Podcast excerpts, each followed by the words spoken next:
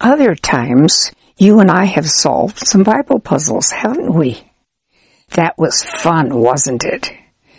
Well, how would you like to solve another Bible puzzle with me today? All right.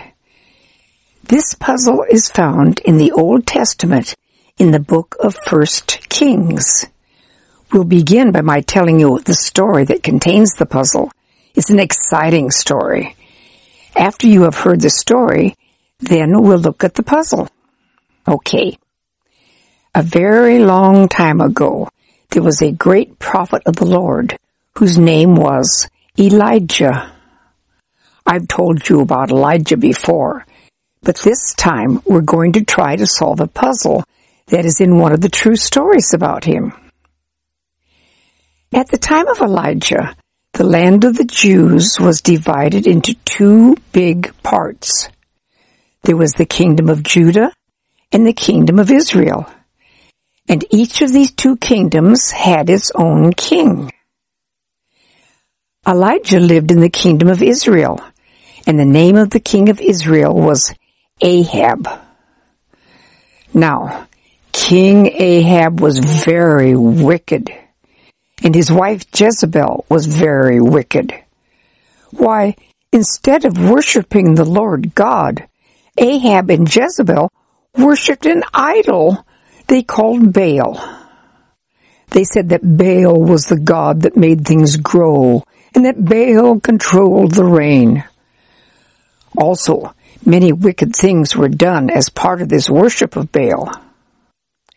And Ahab made a big idol of Baal, a statue, and built an altar to be used to offer sacrifices to that statue. Why, that was not only very wicked, it was very silly too, wasn't it?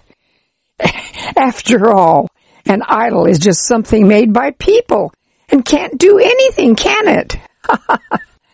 only the Lord God is God, and only God should be worshipped. And Ahab's wife, Jezebel, had many of the Lord's prophets killed. And many other men were made to be priests for this statue of Baal and to offer sacrifices to it. Imagine that. And these priests were also called prophets of Baal. But back to Elijah. Well, of course, Elijah hated all that worshiping of idols, and he was a prophet of the Lord God. So one day Elijah told King Ahab, I stand before the Lord, and there won't be any rain unless I say so. God was letting Elijah say this. Now remember, the bad people who worship Baal said that Baal was the one that controlled the rain. But the Lord God really controls the rain, doesn't he? Well, Ahab got mad at Elijah and he tried to find him. But the Lord was taking care of Elijah and protecting him, wasn't he? So, though Ahab had people looking everywhere for Elijah, they couldn't find him. Well, the Lord knew that Ahab would really be mad at Elijah, so the Lord told Elijah to hide by a brook of water. And the Lord had ravens, big birds, fly in and bring food to Elijah two times every day. So time went by and there was no rain. And more time went by and still there was no rain. That would show the Baal worshippers that Baal didn't make rain, wouldn't it? But what would happen if there were no rain? Yes, Pretty soon the rivers would all dry up and plants and food wouldn't grow. Well, three and a half years went by with no rain. One day King Ahab was out looking for grass to feed his horses. He was afraid the horses would die if they didn't get some food. And at that same time, the Lord told Elijah to go let Ahab see him. So he did. And Ahab saw Elijah and said to him, Are you the one who's causing all this trouble for Israel? Elijah answered and said, I'm not causing trouble for Israel, you are, because you've left the Lord God and are worshiping an idol. Then Elijah told Ahab, Call all the people together, along with your 450 men who serve as priests for your idol, and have them meet me at Mount Carmel. So Ahab did this, and the people and the false prophets of Baal and King Ahab all gathered together at Mount Carmel. And Elijah was there too. Then Elijah spoke to all the people saying, How long are you going to go back and forth in your thoughts? If the Lord is God, follow the Lord. But if Baal is God, follow Baal. Well, the people didn't have anything to say to Elijah after he said this. Then Elijah told them that there would be a test to see who was really God, whether the Lord was God or Baal was. They would do this test by having the priests of Baal and himself, Elijah, each build an altar, and then each would put wood and a sacrifice on the altar, but they weren't to light the fire to burn the sacrifice. Elijah said that the priests of Baal were to have the first turn.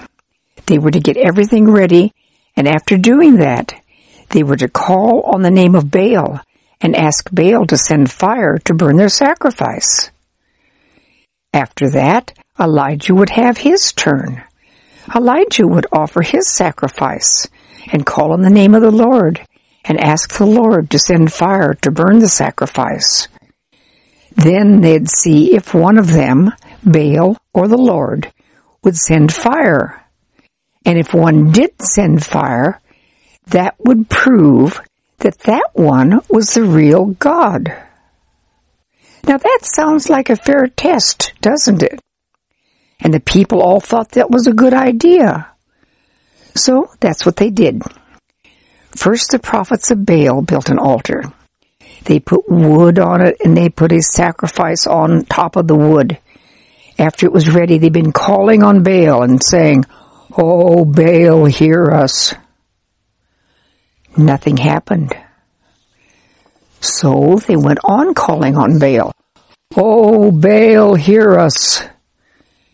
They did this for about three hours, from morning until noon and they began jumping up and down on the altar they had made, crying out, Oh, Baal, hear us! But still nothing happened. Then Elijah started sort of making fun of them. He said, Shout louder. Maybe Baal is thinking, or busy, or taking a trip, or maybe he's asleep and you need to wake him up. And those priests began shouting and doing all sorts of things for about three more hours Oh, Baal, hear us! But still nothing happened. Baal didn't give any fire to burn up the sacrifice. Of course, Baal couldn't do anything, could he? After all, he was just a statue that they had made. And the people stood there for about half a day, watching these priests jumping up and down and shouting, with no fire coming to burn the sacrifice. Finally, in the middle of the afternoon, Elijah decided it was time for his turn. So he said to the people, Come near me. And the people went up near to Elijah. Now there was an altar of the Lord there, and it was broken. So Elijah fixed it. How did he do this? He took twelve big stones, one stone for each of the twelve tribes of Israel, and he used these stones to make the altar to the Lord. Then he dug a big trench, a ditch around the altar. Next, Elijah put wood on the altar, and then he put the sacrifice on top of the wood. But why did he dig a trench around the altar? Let's go on and find out. Well, when all that had been done, Elijah said, Fill four big barrels with water and pour the water over the sacrifice and the wood. So they did. And when the four big barrels of water had been poured over them, Elijah said, Do it again, a second time. So they filled the four big barrels with water again and poured the water over the sacrifice and the wood. Then Elijah said, Do it again, a third time. So they filled the four big barrels of water the third time and poured the water all over the sacrifice and the wood. Why, they had poured twelve big barrels of water over it. So much water that the water ran down into the trench and filled the trench. Wow. And that's why he had dug the trench. Well, that sacrifice and all that wood would really be soaked with water, wouldn't they? Then Elijah went near the altar. Do you think he was going to jump up and down and shout as the priest of Baal had done? No. Elijah was a prophet of the one true Lord God, the only God. Elijah simply prayed a short prayer, talking to God for a minute. Elijah said, Lord God of Abraham, Isaac, and Jacob, please let it be known this day that you are the God in Israel, and that I am your servant, and that I have done all these things because you told me to. Hear me, O Lord. Hear me so that these people may know that you are the Lord God, and that you have turned their hearts back again. And what do you think happened then? Do you think the Lord would answer Elijah? Do you think anything could possibly burn that soaking wet offering? Yes, the Lord can do anything, can't he? So let's go on and see what he did, okay? Why, after Elijah's short prayer, the Lord sent fire that burned up the soggy offering and burned up that wet wood and burned up the twelve stones, and even burned up the dirt under the stones and dried up all the water in the trench. Wow! And when the people saw this, they fell on their faces before the Lord and cried out, The Lord, He is God! The Lord, He is God! And that same day, just a little while after that, the Lord sent lots of rain the first rain in three and a half years. So that's the story. But where is the puzzle? Well, let me tell you what the puzzle is in this story. Remember, there had been no rain for three and a half years. The streams and brooks were all dried up. Even the king was having a terrible time finding food for his animals to eat, wasn't he? So, where did they get 12 big barrels of water to pour over the altar that Elijah had built? That is a puzzle, isn't it? I hadn't thought of that until my grown son talked about it one day. Then I thought, yes, this is a puzzle. Where would all of that water come from? Well, my son had been reading a book on Bible puzzles and had been thinking about this before he mentioned it to me. And he said, Where did this big sacrifice take place? Do you remember where the people and the prophets of Baal had met Elijah to do this? Yes, it was at Mount Carmel. But do you know where Mount Carmel is? Well, if you look at a map you will see that Mount Carmel is right next to the Mediterranean Sea. So, though the Bible doesn't tell us this, where do you think they got the 12 big barrels of water to pour over the sacrifice to the Lord? Well, since Mount Carmel is right by the ocean, it seems to me that they got all of that water out of the ocean. Of course, you may be thinking that they could just have used the ocean water to drink and to water their plants. But don't forget, ocean water would be salty. They couldn't drink it. and salty water would kill their plants. But salty water would be just fine to pour over Elijah's sacrifice to get it all wet, wouldn't it? Puzzle solved. Wasn't that fun? Yes, there are lots of puzzles like that in the Bible. Some of them are important, and some of them aren't so important. But puzzles are fun to think about, aren't they? And with a little thinking, or maybe a lot of thinking, we can solve many of them. But if you find one that you can't solve, don't worry about it. Maybe when you learn more, you can solve it later. But there are many things in the Bible that are very easy, very clear, that aren't puzzles, that we can think about instead. But there is another sort of puzzle in the Bible that has the answer in many places in the Bible. And that is the most important puzzle in the whole world. What do you think that puzzle is?